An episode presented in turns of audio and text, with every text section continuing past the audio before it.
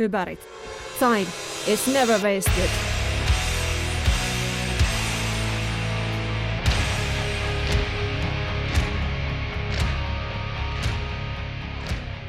Hypäreiden historiassa on edetty kolmanteen pitkäsoittoon erittäin hienosti nimetty Uncensored Teenage Hardcore vuonna 1996. Siinä vaiheessa oli jo ulkomaankeikkoja aika, aika paljon plakkarissa ja se ei nyt vielä ollut ihan rutiinia, mutta kuitenkin sellaista jo aika, aika tota, normaalia hyväritoimintaa. Ja näistä ulkomaankeikoilta on paljon hienoja tarinoita ja yksi, yksi tällainen tarina liittyy Belgiaan ja Verviersiin. Kerrotko Jassi Salonen vähän, avatko tätä Belgian keikkaa? Joo, se on jäänyt näistä mieleen. Ihan kaikkiahan ei tietysti muista, mutta siitä on hauska tarina siinä mielessä. Tota, tosiaan kun hommahan on sitä pakulla kiertämistä ja oikeasti, että me oltiin aina silleen, niin kuin sanotaan, olisiko neljänä vuotena, ellei viitenä, niin syksynä, syksyihin aina sijoittu nämä reissut, että lähdettiin Saksaan sinne ja mentiin sieltä Lübeckin kämpältä. Eli tämä, mikä oli kitaristimme Vuorisen Fajan rekkakuskien kämppä, niin tota, me saatiin siellä asustaa ja sieltä sitten mentiin pakulla milloin mihinkäkin. Tosin joskus kyllä mentiin, haettiin kun oli Ruotsin keikkoja, että mentiin näitä jotain Malmöitä ja muistan, että ollaan oltu mm, Tanskan tota, Kööpenhaminan pahamaineisessa Kristianiassa oltiin kanssa keikalla jossain Odensessa. Kristianiasta muuten se oli oikeinkin lepposa paikka, että tosi jees mukava lungimesta. Niin tota, mm, joo, niin tota, sitten kun sattuu joskus tulee tällaisen, meillä oli siinä kanssa jotain hollantikeikkoja, oltiin Amsterdamissa ja muistan siellä oli kanssa tämä Amsterdamin oli tämä tällainen, mikä tämä on tämä itinerary, mikä tulee siis tämmöinen matkasuunnitelma. matkasuunnitelma, mikä tuli kanssa faksattiin, huom, faksit siihen aikaan tuli, puhelin raksutti faksin ja tuli mulle tonne tota, Itäkeskuksen kämpille, asuin silloin Itä-Helsingissä, niin raksuttaa sinne sitten itineraryt ja sitten siellä lukee kanssa, katsottiin, että mitäs nämä mestat. Ja siellä oli muun muassa Amsterdamin kohdalla oli, että tota no, niin, siinä luki tällainen, että huomatkaa, siis niin kuin note. Sitten siinä oli silleen, että jokseenkin, että, että älkää pysäköikö tälle keikkapaikan kadulla. Se jotenkin näitä, don't park in this street because this is a fucking red light district area. Meaning there is a, on that street there are more hookers on that street than vodka drinkers in Finland. niin, tota, no, niin, näin niin kuin suomalaisten rallienglannilla äänetyttänä. Eli tosiaan sanotaan, että älkää missään nimessä, että edes hetkeksikään ei saa jättää autoa siihen, edes päivällä siihen kadulle, että, että eikö niin se oli, otherwise junkies break in. Eli narkkarit brekkaa sen sun auton heti, että jos sä jätät sieltä, sieltä häipyy kamat. Sitten me oltiin sieltä, että uh, että okei, vai tällainen meininki. Ja tota, no joo, siellä heitettiin keikka ja se oli semmoinen Amsterdamin meininki. Mä muistan, Miksa ja Villekin oli vielä silleen, että siellä oli kamat oli semmoiset, että se näytti oikeasti siltä mun kotona olevalta faksilta. Ville sanoi, että tämähän on joku faksi, tämä niin mikseri täällä, että mitä hänen pitäisi täällä tehdä, että ei ole mitään tekoa täällä, että täällä on niin kuin kaksi liukua tai jotain on-off suunnilleen, että et, ei, ei tässä ole, mä olisin, no ota sit, sit vaan tota olutta, että sulla on helppo homma sitten tänään ja tällaisia keikailla. Siellä oli sitten jotain näitä, näitä niin sanottuja kessun polttelia turisteja, että siis tyypit, ketkä tulee vaan viettää Amsterdamiin aikaa, kun siellä on erinäiset aineet on laillisia, niin tota, istuskelivat siinä pöydällä monta tupakkia siinä rivissä ja, ja tota, katteli keikkaa ja mikä yleisösuosio se ei tietysti ollut, ei kukaan meitä tiennyt siellä aikaisemmin, muutamia ihmisiä siellä. No sitten lähdetään seuraavaan paikkaan ja siinä oli jossain, olisiko siinä parikin jotain Hollannin keikkaa, missä ei sitten ollut oikeastaan jengiä. Jossain Rotterdamissa ja jotain muitakin siinä oli, en muista. Mutta sitten kun oli tällainen, että tota noin, niin vähän oltiin tällä räkälinjalla siinä menty sitten varmaan viikon verran ja jätkät oli sitten jo rupesi olemaan väsyneet, ei hemmetti ja seuraava keikka oli Belgiassa. Sitten jätkät, että tästä vielä niin Belgia, vaikka nyt etäisyydet ei niin järjettömiä siellä on, kun maat on pieniä, mutta sitten ei, pistokeikka Belgia, ei ja jaksaisi millään, että eihän siellä nyt ole ketään, että onko sitä levyäkään julkaistu siellä. No sitten lähdetään kumminkin jurnuttaa sinne Belgiaan. mennään sinne mestossa, jossa siellä alpeilla suunnilleen. Ja tota, hieno pittoreski kaupunki ja päästään siihen keikkapaikan pihan. Tosi hienot, niin kuin, tiedät, sillä niin isot rinteet, vuoririnteet. Mä vau, wow, hienon näköinen paikka. Ja mä olin, no täällä ei kyllä rokkijuhlia. Mennään, kannetaan kamoja siihen mestaan, niin siihen aikaan jopa oli nettikahvila siellä yläkerrassa, mikä on siis vaivan joku 96, mitä tätä aikaa, niin ihan sille what? Et tosi niin kuin, mikä sanotaan, korkealuokkainen meininki ja sitten keikka. Ja mä sanoin, että me mennään siihen ulkopuolelle, katsotaan, niin siinä on meidän keikka julistettaisiin ole moniste, missä on kuva Kellillä meidän rumpalilla siihen aikaan, tota, se oli ajanut Fledan kaljuksi. Ja tota, no niin, katsotaan, siinä oli se kuva, niin Kellille on piirretty sellainen nuoli päällä ja hakaristi otsaan. Luulen, että varmaan joku natsipänis, mutta ei jumala, aah, että tämäkin, tämäkin nyt vielä tämän päälle. Sekin tuntui sille, että ollaan tultu tänne hevokuuseen ja täällä, täällä ei kukaan tiedä mitä, että ne ei tiedä mitä ne on tilannut ja, ja luulen, että tulee jotain varmaan natseja tai joku skinhead-bändi ja mennään sisään ja tosi hieno paikka. Sitten me kuullaan myös vielä, että okei, että pitäisi vetää kaksi settiä. Olin, äh, et eihän me, ei, ei mitään. Sitten se ukko oli jolla leppussa sanoi, että ei kun vedätte kaksi settiä, että siinä on väliaika välistä – vedätte aluksi vaikka biisit 1, 2, 3, 4, 5, 6, 7, 10 ja seuraavaksi vedätte vaikka 10, 9, 8, 7. Toiseen kertaan samat biisit, mutta ei mutta jumalauta noin pahaa vari voida tehdä. Sitten, eikö se on ihan tavallista täällä, että, että, että no, tietysti maassa maan tavallista me oltiin että no, ei, ei. Mietittiin kaikki Misfitsin biisit ja Black Sabbathin Black Sabbathit, mitä vedettiin sitten ja päästään sinne alakertaan kellarissa takahuonetarjoilut ja ne oli tosi hienot siellä aina. Suomessahan kaikki tietää, että sai kinuta makkaraa ja sämpylää ja tosiaan tämä legendaarinen, että jos koira, jos koira on jo syönyt, niin sitten niin kuin saattaa soittaja saada joku makkara käyvänä. Mutta siellä oli hyvät tarjonnat ja se oli punaviiniä siellä ja kaikki niin kuin siellä. Ja Kelli rumpalimme tavoistaan poiketen hyvin skarppi äijä lähtökohtaisesti noin niin kuin aina, niin Kelli menee sillä niin kuin ihan hiljaa, sillä vähän niin kuin trio oikotuulet tyyliin, niin kuin ei puhu mitään, näkee, että sitä jurppia ihan sikana ja pinteessä vituttaa, avaa sen ison punaviinipullon ja rupeaa vetämään sitten siellä blup, blup, blup, blup, blup, blup, blup. Mä sen, no joo. Sillä, että ei, ei kukaan kyseenalaistanut, koska kaikki oli, että vittu, täällä tulee, menee ihan penki alle. Että saadaan varmaan pataan täällä. No, homma jatku siinä, ollaan, kyhjötetään siellä kellari tota, bäkkärille. Sitten tuli joku kusihätä tai jotain ja sitten lähtee sinne ylös – ylös käymään kattoon, niin kun menen sinne vessaan, niin tulee takaisin sieltä sitten niin sille, tota, oliko se Vuorinen, kuka siellä sitten kävi, sitten tulee takaisin jätkät. Se on ihan täynnä ryhmää. Et hyvä, kun mahtuu tonne sekaan. Kelli on vetänyt siis että mitä? Että ei vaan, mä luulen, että tänne tuu ketään. Kelli rupeaa olemaan aika hyvissä, sitten se kaksi settiä pitäisi vielä vetää. No me saatiin kyllä ihan hyvin vedet kyllä. Kellillä sen verran oli niin tosiaan treenattu tätä, että oli sitä ennenkin pienessä huikas soitettu ja ilmeisesti sitten vähän isommassakin, että vedetään nyt tämä keikkakin. Keikka meni ihan hyvin.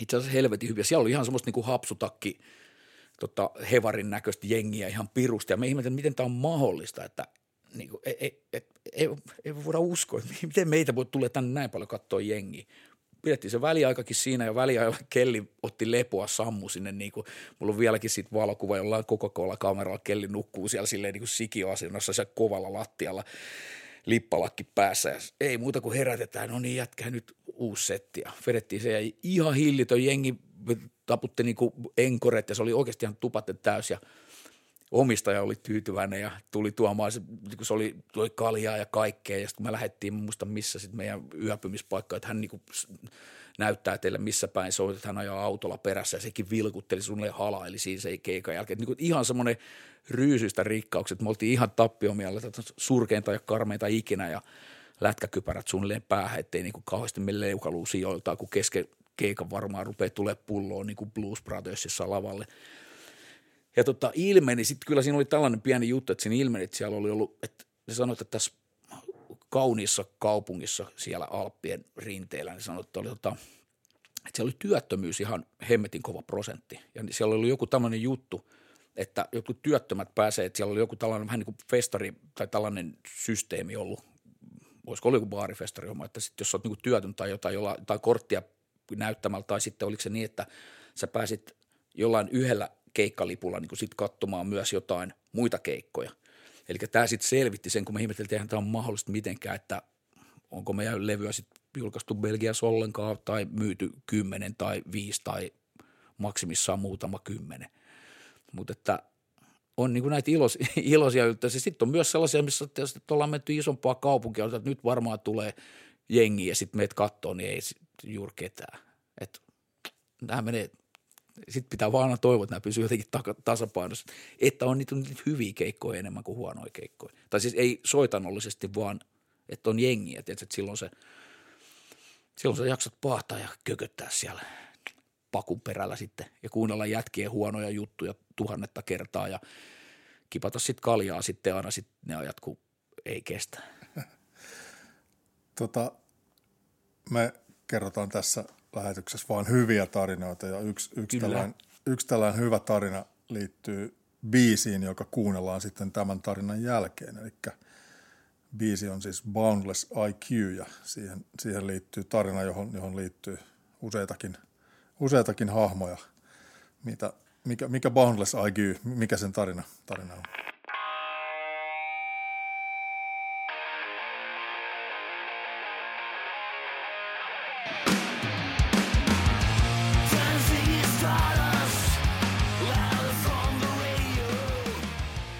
Niin joo, jos lähtee tästä biisistä. Se on itse asiassa ton kolmannen levyn Uncensored Teenage Hardcore, eli me kutsutaan sitä vaan pupulevyksi, koska siinä on semmoinen jänis Duracell-pupun näköinen siinä kannessa. Parempien ideoiden puutteesta se siihen päätyi. niin tota, avausraita Boundless IQ, se, mulla oli myös siinä semmoinen, siinä semmoinen innostus näihin kaikkiin maapallon ulkopuolisiin meininkeihin ja ylipäätänsä niin kuin UFO-juttuihin ja kaikkeen tällaisiin Däniken, Däniken niin kuin taustaisiin mysteereihin. Ja... Ah, Erik von Däniken, muistan, että niin. itsekin joskus lukenut näitä joo, samaa kirjaa. Joo, just näitä, niin, että kuinka paljon on totta ja mi, mi, vai onko mitään. Mutta siis mielenkiintoinen juttu ja siis tietysti se, että – lähtökohtaisesti se, että totta kai on niin kuin maapallon ulkopuolista meidän elämä, että se on älyttömän niin kuin, hö, matemaattisestikin niin kuin ihan ma- ma- mahdottoman huono yhtälö niin kuin ajatella, että me oltaisiin täällä ainoat. Että se on niin kuin ihan itsestäänselvyys, mutta siihen aikaan oli tämä tämmöinen UFO-villitys, että oli, silloin tietysti oli X-Filesit ja muut, siis X-Files TV-sarja kovasti pinnalla. Ja sitten oli näitä, tämmöinen suomalainenkin kaveri, mikä teki näitä, näitä tota, UFO-tarinoita kaikkien tuntema ja meikäläisetkin niin oikeasti hyvän dikkaili, että niin mukavasti sopivan, mukavan höyrähtänyt äijä. Ja, ja itse asiassa tuossa mm, samaisella Uncensored Teenage Hardcore-levyllä meillä on siellä biisien välissäkin on semmoisia muutama, muutama pätkä on niin kuin semmoisia tätä aihetta käsittelyä, että siellä on biisien välissä aina sellainen joku heittää jonkun kommentin. Niin. No ne oli näistä hyvin paljon näitä kaikkia ohjelmia, mitä siihen aikaan tuli tätä UFO-sarjaa. Sitten me mentiin Finietillä, silloin oltiin menty tonne Saksaan ja tavataan sitten tämä Heebo siellä. ja tota, tämä tarina oli vielä sille, että Soundi Juho Juntunen teki loistava skribentti, niin tota, meikäläisen ihan idoli, niin Juntunen oli meistä aikaisemminkin tehnyt jo juttuja, oli tuttu mies – niin hän sitten aina liatsoi meitä näihin, että kertomaan näitä kaikkia tarinoita.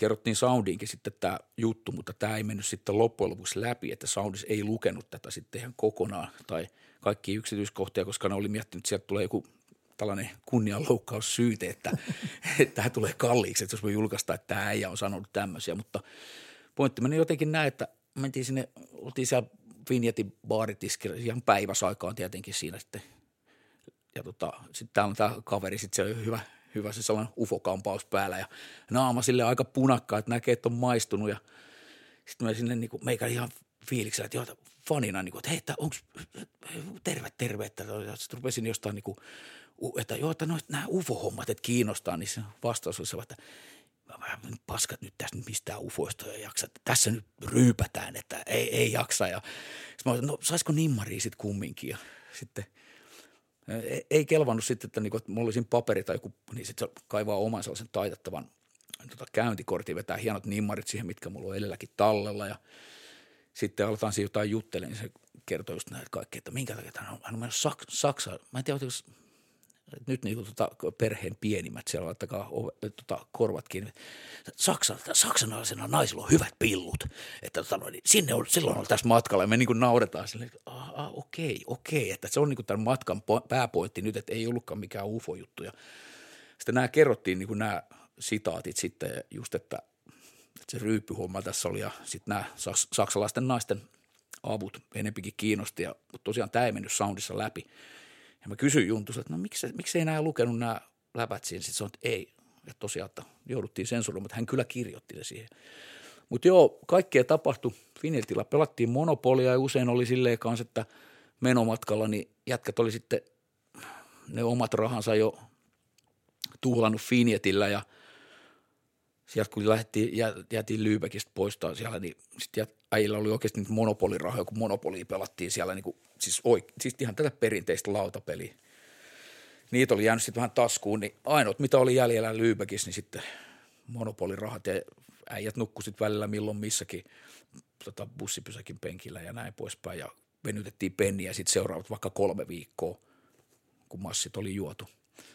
Mutta tota, ne takki auki lähettiin ja tältä pohjalta.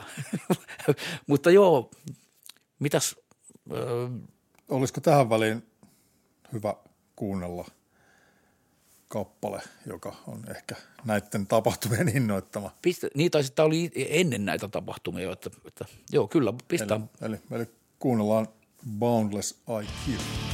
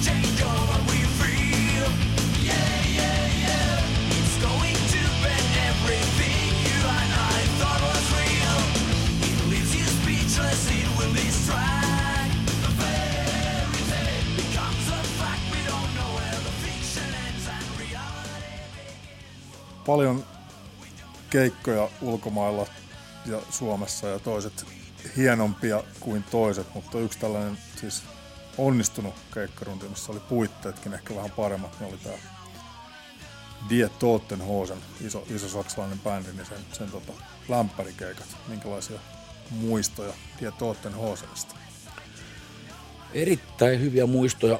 Die Totenhosen oli ja on varmaan vieläkin niin siis iso, tosi iso nimi Saksassa. Että periaatteessa vähän semmoinen, että niinku, no erilaista musaa, mutta samalla kuin niinku Saksan Eppu Normaali vaikka, tai joku, tiedätkö, että siitä oli tullut punk-bändistä kasvanut tämmöinen niin kuin iso kaiken kansan nimi, että ne soitti todella isoissa halleissa. Päästiin niiden lämpäriksi, se oli kanssa näitä Silke Ylisirniön ja Doron juttuja, eli he järkkäs näitä keikkoja. Ja tota, ne oli tosi hienoa, että sitten just ne, sellainenhan oli sitten, se itse asiassa oli just tämän edellä mainitun Verviersi ja näiden räkäkeikkojen jälkeen sitten tota noin, niin oli nämä Tottenhoiset, se oli se sama, muistaakseni, kyllä joo, se oli se sama syksykin vielä.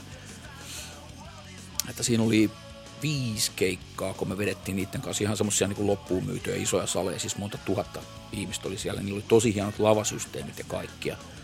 Ja tota, saatiin olla samoissa niin kuin loistohotelleissa, missä äijät asu. Me saatiin jopa liiksaa niistä, eli niin niille, ketkä ei tiedä, niin, niin usein tiedät, että jos sä, että sä pääset jonkun lämp, lämp, bändin, isomman bändin lämpäriksi, niin levyyhtiön tai sun tai manageri, mikä artist, artistihan sen artisti maksaa, eli loppujen lopuksi ne menee sun rahoista sitten, niin, niin pitää maksaa, että sä pääset niin kuin lämp, iso, ison bändin lämpäriksi, niin me saatiin ihan oikeasti jotain päivärahoja jotain, ja pientä liksaakin siitä.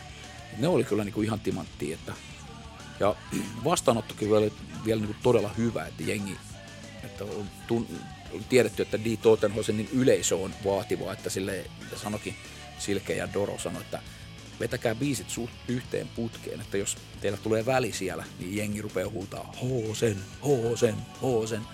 Ja tota no, niin, no vedettiin aika, aika tota no, niin putkeen ramomeini, ramomeiningillä, että lyhyet biisin välit. Jengi oikeasti ihan dikkaskin. Ja, ja tota, tosin meillähän oli silloin jo sitten niinku kaksi levyä ollut siellä ihan niinku markkinoillakin. Et siinä mielessä ihan oli pohjaakin sille. Ja samalla rundilla oli aikaisemmin tai meidän jälkeen sitten Tottenhosenin lämpärinä oli Social Distortion ja sellainen, mikä oli aika kovas huudos siihen aikaan, irlantilainen bändi kuin Ash. Et tota, sillä hyvä seuras oltiin, tai siis hyvällä rundilla. Ja, ja tämäkin oli hieno juttu, että kun meillä oli ollut sitten sellaisen niin kuin esimerkiksi englantilaisen legenda punk-bändin, mikä vieläkin kasassa UK Subs, niin niidenkin rundi oli jossain vaiheessa, niitä oli jotain Descendantsin kanssa, Jenkkibändin kanssa piti olla, että, mutta meni sitten niinku syystä tai toisesta raha- tai aikatauluongelmiin tai milloin mitäkin niin meni syteen. Että tähän, tämä on niinku semmoinen juttu, että mihin pitää tuossa hommassa niinku aina tottua, että paljon on kaikkia suunnitelmia ja juttuja, mutta että paljon menee myös niinku mönkään. Pitää vaan niinku toivoa, että niinku sä oot oikeassa ajassa oikeaan paikkaan tai joku on sysäämässä sua sinne väliin, joku taho. Et UK Sapsin rundikin meni sille, että Charlie Harper, legendamies, nokkamies, vieläkin jaksaa, olisiko sekin varmaan jotain 70 saattaa olla jo. Äijä vieläkin vetää punkkia kuulisti, niin silloin oli myös joku, joku faksi, mikä mulle tuli, kun silloin kyseltiin vähän UK Subs rundista, niin sieltä tuli jotain, Charlie Harper said, että they can come along as long as they don't drink my beer. Eli hänelle ihan jees, mutta johonkin se sitten meni sekin läskiksi. Mutta tota, joo, mitäs muutama muistan, että hienoja keikkoja oltiin vanha Itä-Saksan puolellakin siellä Kotpussia ja mitä niissä oli kaikkea ja Leipzigissä oli Östermanin Nalle, legendaarinen toimittaja, skribentti, kriitikko, Juula jätkä, niin tota, suosikki lähetti myös sen, suosikkilehti siis tota, lähetti sen tekemään siitä ihan niin kuin juttuakin, siitä oli suhteellisen iso juttu suosikissa, mikä oli tietysti sillä suosikkityyliin, sorry, suosikkityyliin tota noin, otsikoitu sillä kun Seiskan, Seiskan otsikoiti nykyään kaikki tietää, että vedettiin oikein porvoa mitalla kaikki, että siinä oli sulle, että olisiko se ollut jotenkin, että kiersimme Saksaa miljonäärien kanssa, kohta olemme sitä itse. aika, kaukana, aika kaukana siitä. Haaveet ei todellakaan ollut noin korkealla, korkealla mutta räyhkeätä linjaa. Joo, ei, se oli hieno, hieno homma. Ja sitten yksi juttu, mitä pitää vielä kanssa sanoa, että myös niin tuossa vaiheessa ja vielä vähän se, ehkä seuraavana syksynä, niin se rupesi vielä enemmän valkeneen itselle se, että se on aikamoista päänhakkausta – seinää vasten niin lähtee yksin kiertelee jotain niin kuin, ties, pieniä paikkoja. Ja että sä saat kyllä keikkaa sinne, että ei ole mikään ongelma ei ollut, niin kuin, että sä olisit voinut soittaa vallatuissa taloissa niin paljon punk- Suomi-bändit tai jotkut kävi siellä vetää, että keikkoja saisit kyllä. Mutta eri asia se, että kannattaako se, että jaksat sä vetää se, että sä jaksat sillä nuoruuden innolla ja sillä, että hei nyt ollaan ulkomailla ja näin. Mutta sitten kun sä oot siellä muutama syksyn vetänyt – ja sitten sä huomaatkin, että ei jumaliste, että, niinku, että täällä on niin paljon tätä jengiä, että sä et saa niinku sun bändiä kuuluville sille, että sä teet, heität omia keikkoja. Et koska sä, sä voisit verrata sitä, niinku, että Saksassa suomalainen bändi tulee sinne varsinkin silloin 90-luvulla alkupuolella 95, 96, 94, niin se on ihan sama kuin Suomeen tuli siellä, joku tulee, täältä tulee Puolasta joku bändi tai jostain Liettuasta, niin ei se niin kuin sillä välttämättä hör, höristytä korvia eikä jengi lähde katsomaan. Eli niin kuin, että pointti oli se, että pitäisi saada hyviä tuollaisia lämpärislotteja. Et, et se olisi niin kuin ihan kullan kallista. Pääsit ison bändin lämpäriksi ja täten niin kuin siellä on valmiiksi jo jengiä paljon otollista toivottavasti sun musalle. Ja silloin se jengi, että hei, wow, tämä lämpärikin on hyvä, että me postaa levyjä. Näin. Tässä vaiheessa hyberit alkoi olla jo aika tällainen etabloitunut, vakiintunut bändiä, oli ulkomaan keikkoja ja Suomen keikkoja, mutta kuitenkin se elanto piti sitten tienata ihan tällaisessa niin, ihan tav- niin sanotusti tavallisessa töissä. Minkälaisia kaikkia hommia sinä ja bändin muut jäsenet tähän aikaan teki. Toihan on muuten itse asiassa on hyvä juttu, että otit tämän niin kuin esille, koska tota, hyvin olennainen juttu oli myös niin tuohon aikaan se, että meikäläinen kumikko oli niin toi biisien kirjoittaja, niin se oikeasti vaatii ihan pirusti aikaa. Tai ainakin mulla. Uskon sitä aika monella muullakin. Tai ainakin niin se semmoinen, että sä ehdit kuuntelemaan tarpeeksi musaa ja lukee ja katsoo TVtä ja dokkareita. TVstäkin on ammentanut vaikka kuinka paljon meikäläinen et, tota, levyihin, niin pointti on se, että sitä aikaa pitää olla paljon. Ja tota, näinhän sitten oli, että silleen itselläkin toi tuommoinen niin rock-elämä alkoi just tosiaan silloin sitten, kun velvollisuudet loppuivat, että mulla loppui niin sivari ja mä muutin Helsinkiin 1990, tai itse asiassa 1991 sitten loppu sivari siinä ja sitten alkoi niin tämä tämmöinen täyspäiväinen rokkihommeli. Ja Hyberit oli onneksi siinä sitten jo silleen sen verran noussa, että tuli keikoista jotain pikkuhiluja.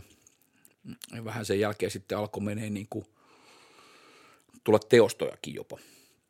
Mutta siis hyvin vähäistä se ja sitten tietysti niin kuin jätkät teki sitten, että kas, että milloin mistäkin milloin mistäkin revittiin. Ja mä olin kanssa siinä yhdessä vaiheessa, tuossa ennen tuota kolmatta levyä, niin mä olin puoli vuotta kirjastossa töissä tuolla Töölön kirjastossa Helsingissä. Se oli ihan tällainen velvoitetyöllistysmeininki ja sekin nauratti, että kun ainahan on puhuttu sitä, että kaikki rokkarit, että ne on joko niin kuin kirjastossa tai postissa. Ja kuinka ollakaan, niin täällä ilmeni, että tota Töölön kirjastossa, niin oli hemmetin mukava paikka. Ja tykkään olla tietysti, kun tykkää lukea paljon ja katsella kirjaa ja näin, niin miellyttävä mesta, niin siellä oli aikaisemmin ollut terveiden käsien läjä, eli siellä ne puhuvan velimatista, että velimatti teki sitä ja tätä, ja mellakka yhtyeen Jappe. Se oli itse asiassa, Jappe oli siellä samaan aikaan mun kanssa, hän oli musiikkiosastolla ja mä olin sitten siinä yleismiesjantusena ja näin poispäin, niin sen puoli vuotta, kun mä olin siellä duunissa, niin en biisin biisiä, voidaan sanoa näin, en biisin biisiä saanut aikaiseksi. Jotenkin sitten, se päivä duuni sille, että sä oot vaan niin, niin ryytynyt, että sä et oikein jaksakaan muuta, niin kuin, että ei jaksanut, että se huomasi silleen, että se oli aika silleen, että silloin kun rokataan, niin silloin pitäisi olla sellaiset puitteet niille jätkille, että tota noin, niin instanssit joku antaa sellaiset, että, että oikeasti voidaan sitten rokata ja tehdä niitä biisejä ja näin, että ei nyt silloin, silloin kun rokataan, niin ei silloin vittu käydä missään töissä. Että se on niin kuin, ei saatana, ei, ei, pointti on se, että silloin rokataan ja dokataan ja käydään baarissa ja, ja pokataan. Niin tota, et, ähm, joo, mutta että siis toi alkuaikojen levytystahtokin niin hyvin pitkälti meni siihen, että niin sit pysyn meikä niin nippanappa sille jotenkin nenäpinnalla ja näin se työkkäriä tietysti nostettiin ja kaikkea ja sitten soviteltuna näin, että sit jos tuli jotain keikkaliksaa, jotain onnetonta, niin sitten tuli ja teostoja.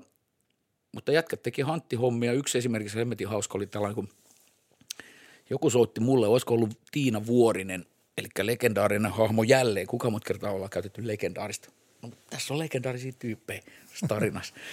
Tiina Vuorinen, joka siis Well nykyään ja myynyt kaikkia Hanoi Rocksista lähtien, ollut Laman mukana vuonna 1981 jo Leedsissä Laman englannin keikoilla ja näin poispäin. Käsittääkseni teki Andy McCoyn tota – tai ollut sille ainakin ihan melkein niin kuin managerinakin jopa, tai en nyt ole ihan tarkka. Vuorisen Tiina mun mielestä niin soitti tai oli laittanut sanankiertä, että tarvitsisi kuskia tuolle tota Andille ja Räkämalmille, kun he tekee Briard-levyä Sixten Anaisin, Jussin ja Artsin kanssa, että lähdetkö kuskaamaan, tai että niin kuin, mulla oli vanha Toyota Karina vuosimalleja 76, ja sitten mä olisin, että ee, vähän niin kuin sillä oli jo lipunut tieto, että niin Hulkon kanssa saattaa olla varmaan, että siinä on vähän enemmänkin kuin se pelkkää kuskailua Helsingin ja Tikkurilan välille. Tekivät Tikkurilassa tätä levyä tuolla Vernissolla Hombre, Hombreen kanssa. Sitten meni edes mennyt boikot mies. Mutta tota, sitten mä sanoin Vuoriselle, että Vuoren, sullahan ei oikein mitään duuneja. Sulla oli teidän, teidän mutsi ja Fajan auto käytössä, sellainen, mikä niin tiedettiin, että se jopa toimii, toisin kuin mun vanha rotisko peltihäkkyrä, niin Vuorinen sitten, se, se oli autokuskina sitten Andy McCoylle ja Räkämalmille ja Angelalle ihan niin kuin palkkalistoilla ja että tällaisia Hans Lankarin hommia ja äh, siitä riittäisi kerrottavaa vaikka kuinka paljon. Kaikkihan aina tykkää tarinoista, että mitä on kenelläkin tapahtunut ja Andystä tarinoita riittää. Mullakin niitä vielä tässä varmaan muutama tulos. Mutta joo, mutta Vuorinen sanoi, että se oli hyvin hauska kokemus. Sitten mä menin yksi päivä siinä, tai saattoi olla päivälläkin oluelle tai ilta. Mä menin Cafe Maestroon, mikä oli siihen aikaan rokkareiden suosiossa hyvin pieni savuinen, siis oikeasti röökin savu niin järjetön, ettei mitään järkeä, niin savuinen kuppila siinä Fredrikin kadulla ihan Helsingin kampissa. Sitten mä menin sinne ja Vuorinen on siellä kaljatuoppi niin kuin edessä ja ryystää isoa huikkaa siitä alahuuli pitkälle. Sitten mä, mitä, eikö sun pitäisi olla tota, kuskina se Andille ja näet. Vuorinen, joo, piti. Homma loppui niin kuin nyt. Mä sanoin, mikäs nyt? Sitten sä jätin puhelin vastaan ja sinne johonkin levyyhtiölle viesti, että tupla liksa tai auto ei liiku metriäkään. Sitten mä olin vähän arvasin, niin kuin mistä tämä oli tämä kysymys. Ja pointti oli sitten se, että Vuorinen sanoi, että tota, helvetti, että siinä vaiheessa, kun hän huomasi, että niinku, niinku, rupesi olemaan ympäri vuorokautista se homma, että niinku siinä vaiheessa, kun hän on viemässä tyhjiä pulloja niinku, ja tölkkejä ka- kaksin käsin ka- tuonne kauppaan, että hän saa ostettua Angelalle nallekarkkeja ja Andille röökiä, niin siinä vaiheessa mä mietin, se sanoi näin, mä, mä vietin, nyt on mennyt vittu ihan liian pitkälle tämä autokuski homma. Eli se oli ollut jo se henkilökohtaisen orjana, että ne oli sitten hurutellut siellä niin kuin ties mihin kellon aikaa, niin kuin aina sitä hälytelty johonkin lentoasemalle nostamaan jotain rahaa, kun siihen aikaan oli jotain, en mä tiedä jotain, en tiedä oliko jotain valu, valuutta juttuja tai mitä, että piti ajalla sinne tänne. Ja myös niin kuin, siis ihan loistavia tarinoita. Tästä voisit kertoa vaikka kuinka paljon, mutta – tavataan. Joskus paarin pöydässä tai Vuorinen voi kertoa näitä itse, mutta siis, siis oli tätä aikaa, että Andyhän oli vasta tullut niin kuin periaatteessa Suomeen silloin, että oli vielä niin tuore tapaus. Vuoriselle terveiset, että seuraava podcast on kahdeksan tuntia Andy McCoy autokuskina. Joo, ja mä haluan kuulla myös ne uudelleen. Palataan, palataan, tai siis aloitetaan oikeastaan vähän, että biisien ruotiminen yksi tällainen biisi, missä nyt ehkä tulee esille tämä, että ennakko-odotukset saattaa olla ihan toisenlaiset. Tai jos niitä odotuksia ei ole ollenkaan, niin sitten, sitten siitä odotukset saattaa sitten ylittyä.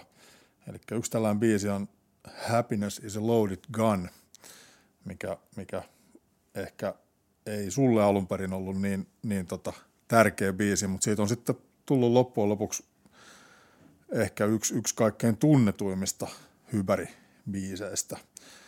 Minkälainen tarina Happiness is a Loaded Gun. Ja ihan tähän alkuun täytyy kysyä, että sattuuko tämä nimi tulemaan ehkä jonkun Liverpoolista kotoisin olevan yhtyeen tota, eräästä, eräästä kappaleesta. Happiness is a warm gun. Tuleeko tämä siitä? Ky- äh, nyt, nyt, nyt meni ihan just sinne syltytehtaalle kyllä. Niin kuin nimen, se on juuri, juurikin sieltä.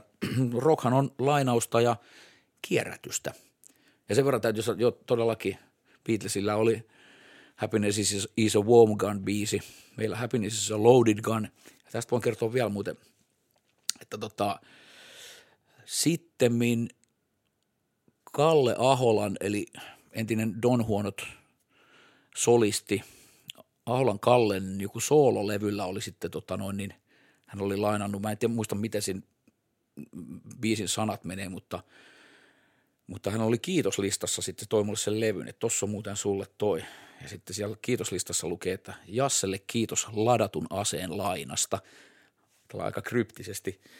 Ja se tarkoittaa sitä, että se oli niin kuin Kalle oli kääntänyt tämän, mä en sitten tiedä miten se oli tämän Happiness siis Loaded Gun ajatuksen tai lauseen kääntänyt suomeksi. Mutta Beatlesilta meille ja meiltä Kallelle ja tiedätkö mihin, mutta tota.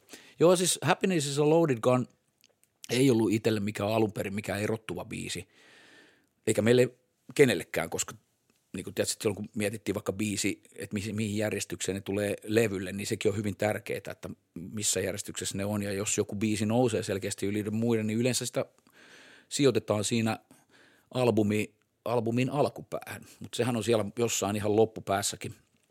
Mutta siis oikeasti itsenikin, niin kuin mua harmitti, ei ollut paras mahdollinen versio siitä, Ja tota, oli myös joku tällainen kröhä, mikä nytkin tuntuu vähän vaivaava. Että oli sillä piip, piipitteli sen laulu siellä kuntokallion, eli kantokullion, niin tota, Sipoossa korvessa äänitettiin semmoisessa vanhassa, se oli myös sellainen joku ihme jumppasali meininki, niin siellä jumppasalin patjavarasto kopissa semmoinen, missä on semmoiset eltaantuneet, siis vanhat hikiset hiestetyt pershielle haisevat niin kuin, ja ties mille hielle niin kuin ne patjat pinottu sinne päällekkäin, superlonipatjat. Niin siellä, se oli laulukoppina meille ja mä muistan, mulla oli joku flunssa ja kaikkea, sitten siellä hirveässä kärryssä sitä niin kuin kiljo piipitin siellä, niin tota, ei, ei todellakaan, ei, ei tullut silleen, että jo, tästä nyt tulee sellainen biisi, mikä niinku ihmiset, mihin ihmiset tykästyy. Mutta sehän oli sitten silleen lohkastiin, se oli jollain näillä, siihen aikaan tuli Soundilehden mukana vuosittain aina semmoinen kokoelmalevy, millä oli aina, aina tosi iso volyymi siihen aikaan. Ja ne oli aika tärkeitä, että jengi tiesi sit usein sen biisin, mikä sulla oli ollut siinä kokoelmalla ja meilläkin oli monena vuotena siellä aina sitten joku kipale. Niin ne nousee sieltä sitten aina. Ja vedettiin tämäkin muuten myös tuolla Lista Top 40 ohjelmassa. Ja siitä on ihan hyvä veto, että se kannattaa ihmisten katsoa. En ole ihan varma, ei tarvitse ehkä löytyy YouTubesta. Mä en ole, ehkä se on. Mutta vedettiin ihan livenä siellä vielä, että ei olisi mikään playback. Mikko Karmela, joka tuotti tämän Uncensored Teenage Hardcore-levyn, niin miksas meidät livenä vielä siellä tota, ohjelmassa, niin se soundasi niin hyvältä, että moni luuli, että se tuli playbackinä, mikä oli siis aika kova kohteliaisuus siis sille, että, että hei tosiaan, että vedettiin ihan siinä se. Että, tota, joo, niin se kansi kyllä tsekkaa jostain. Varmaan niin, siis Yle Areenasta tietenkin ja, ja voi olla YouTubessakin me ei olla hirveästi puhuttu. Tohohan muuten, Sano tohohan voisi pistää pätkän happinessiin tuolla. Joo, no se, mä, mä, mä, olin just sanomassa. Joo, aja. Tämä menee Joo, sinne, anna, anna mennä. Tämä menee sinne blooperiin. Tota, Eikä mitään blooperia, tuohon on hyvä. Kaikki, kaikki, kaikki vaan tota, nauhalle. Niin Ehteri vaan. Sanot. Tota, me ei olla hirveästi puhuttu tässä niin itse siitä biisin kirjoittamisen prosessista ja voidaan siitä puhua ihan siellä ihan sitten lopuksi, kun ollaan kaikki tota, muut ajanjaksot käyty läpi, mutta tota, tämä, biisi nyt nousi tässä esille ihan sen takia, että tämä on, on oikeasti yksi, yksi niin tunnetuimmista hypäribiiseistä, niin tota, muistuuko ihan, ihan just tästä biisistä niin mieleen sellaisia konkreettisia asioita, että miten sä teit tämän biisin ja mi, mitä niin ajatuksia siihen yleensä liittyy? Tai nyt kun me kuunnellaan se biisi tuossa kohta, niin mit, mitä sulla herää niin mieleen siitä, että minkälainen, minkälainen biisi se on nyt sulla? Ei, ei siis, mä kyllä tykkään tästä biisistä itse yhä. Tai se sanotaan, että niinku sen jälkeen, kun joku muu sanoo, että hei, tämähän on hyvä biisi, että niinku, tämähän on ihan ehdotusti, niinku itsekin sä alat kuuntelemaan sitä sitten silleen vähän niinku eri lailla ja hiffaa, että tota no niin, tykkään, ja tämäkin on vieläkin meillä keikkasetissä. Hyvä biisi todellakin – et tota, mutta mä en muista tästä niinku sen kummemmin. Tämä on silleen niinku mun ja Kellin silleen niinku yhdessä jotenkin vähän niinku kasaan laittama biisi.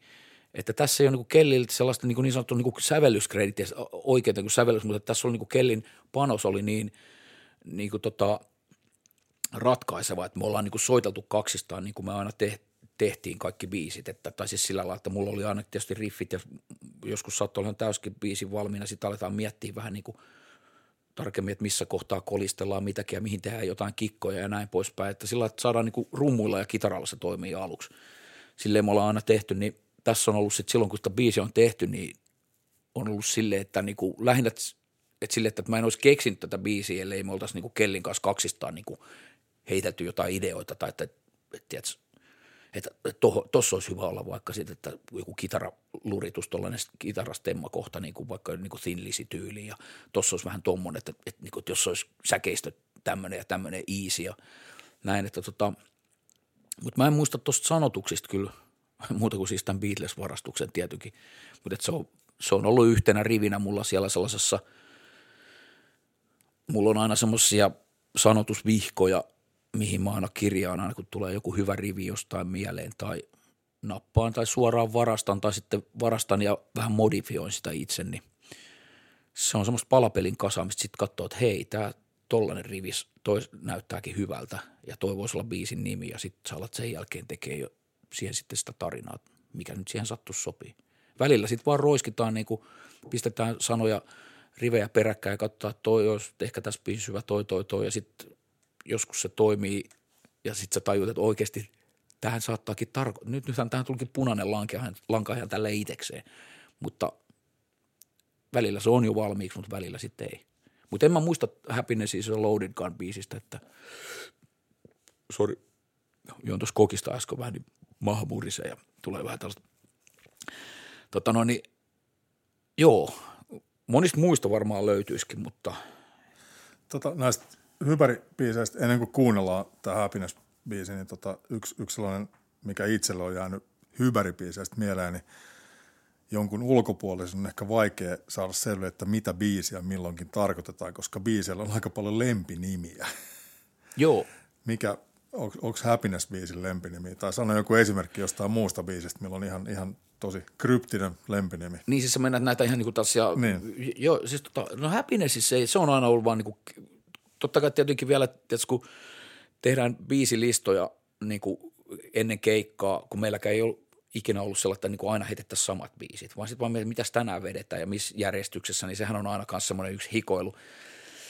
Niin tota, sitten kun niitä kirjoitetaan siellä moneen kertaan niin kuin takahuoneessa tussilla johonkin ihmeellisimpiä kaljala, kaljalasin alustolle tai jo mihin tahansa nyt pystyy tussaamaan, niin, niin pitää olla ytimekkäitä usein. Mutta happiness on vaan ollut happiness. Mutta on our way to nowhere, se oli esimerkiksi poliisi, koska siinä joku – joku dikkari sanoi, että soitatteko sen poliisipiisin? Mikä poliisi? Ja sitten tota, koska siinä sanotaan, siinä on, sanotukset menee jotenkin sillä, että siinä nyt tämä kaveri niin kuin ikään kuin pidätetään tässä alussa, että drop, drop your gun and miten se nyt meneekään, niin, tota noin, niin, että kädet ylös ja, ja tota, selkä seinään vasten tuohon noin näin, niin sitten mä oon, ahaa, että tämä oli poliisi, se, se oli sitten poliisi siitä, siitä asti ja tota, mm, mitä?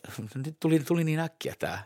Mutta siis on, totta kaihan niille on niin kuin, joku saattaa olla vaikka vaan, tiedätkö, vaikka joku jytä tai joku, tai ne on mennyt sellaisilla niin kuin, tota, joo, no nyt mä tiedän, miten mä havainnollistan tätä, että esimerkiksi silloin sitten, kun Kartsa oli sitten jo meillä rummuissa, nyt hypätään tässä nyt aikajanalla vähän eteenpäin, nyt sille ei ole väliä, niin meillä oli uusia biisejä tehty, niin Kartsa, kun on vielä rumpali, että se on vielä hankalampi hahmottaa, kun kitaristi sen tämän näkee tässä, kun sä rämpytät kitaran kaulat, niin sulla vaikka jää niin kuin enempi ehkä sellainen näkömuistiin sitä, tai riippuu ihan miten kukakin kokee, mutta mä näen niin kuin nämä kitaran soitun semmoisena kuvioina, koska mä en osaa nuotteja, en mä, kyllä mä nyt tiedän, missä on A ja miltä kohdalta painetaan on E ja okei, mikä oksan on D. kohdalta. Niin, oksan, niin meillä se menee aina oksan kohdalta. Eli niin en, en, nimenomaan oksan kohdalta tai mollukasta, että no nyt menee taas vielä aikaisempi vaiheisiin, mutta se oli ekoilla keikoilla. Joku emppu kysyy sillä, että mistä se menee, mistä se menee. Sitten mä kysyn, Vuorinen, Vuorinen sanoo toisella puolella, siitä toisesta mollukasta. Sitten mä oon siinä rikkinäisenä puhelimena siinä välissä, kun jätkät on mun eri puolella, mä oon keskellä lavaa. Sitten mä sanoin empulle, siitä toisesta mollukasta. Okei. Sitten tiedät, että se meni sen toisen mollukan kohdalla, mikä on kitaran kaulalla siis. Mutta tota, en osaa siis nuotteja vieläkään – niin tota, ää, mun ajatus katkesi. Niin siis tästä, tämähän, on, tämähän on hyvä, hyvä ajatuksen katketa. Tätä rönsyltä on ihan älytöntä. Mutta siis, siis tota, niin nämä, nämä tällaisena kuvioina, nämä biisit kitaran kaulalla, niin rumpali, mikä Kartsa ei näe sitä kitaran kaulaa, niin Kartsalla piti olla aina joka, jokaiselle uudelle riffille tai tällaiselle biisiaiheelle nimi. Että kun, hän ei muuten, että kun se pistää paperille tuohon, että, niin että mikä on mikäkin. Sitten sen piti keksiä, niin sitten yksi biisi sanoi, se vaan katsoi äkkiä, mikä se näki. Siinä oli kitaran kielipaketti siinä lattialla. Se oli GHS Boomers. Nyt tuli mainostustakin tässä, että onko ne sitten niin kuin, minkä, minkä merkiset kielet. Se vaan katsoi GHS Boomers. Okei, tämän biisin nimi on GHS Boomers. Niin mun mielestä silloin oli vielä niin kuin keikka, se kirjoitti itselle biisilistat, niin se biisi oli ollut siellä niin kuin keikkasetissä ja levytetty jo, niin sillä oli vielä aina joku Boomers siellä tai GHS. Et tota, ne jää niin kuin tuollaiset työnimet hyvin usein kyllä. Tässä nyt mainittiinkin sitten jo tota seuraava miehistön vaihe, eli tota, kohta jatketaan sitten, kun Sir Korak Kartsa, eli Kaari Reini, saapui bändiin.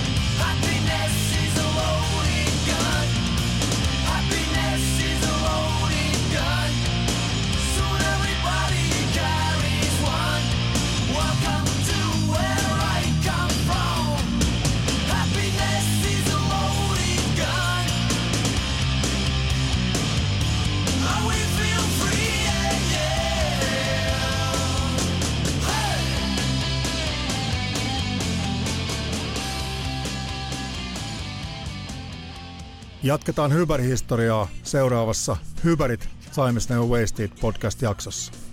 Hyvää jatkoa, jos ei omat riitä.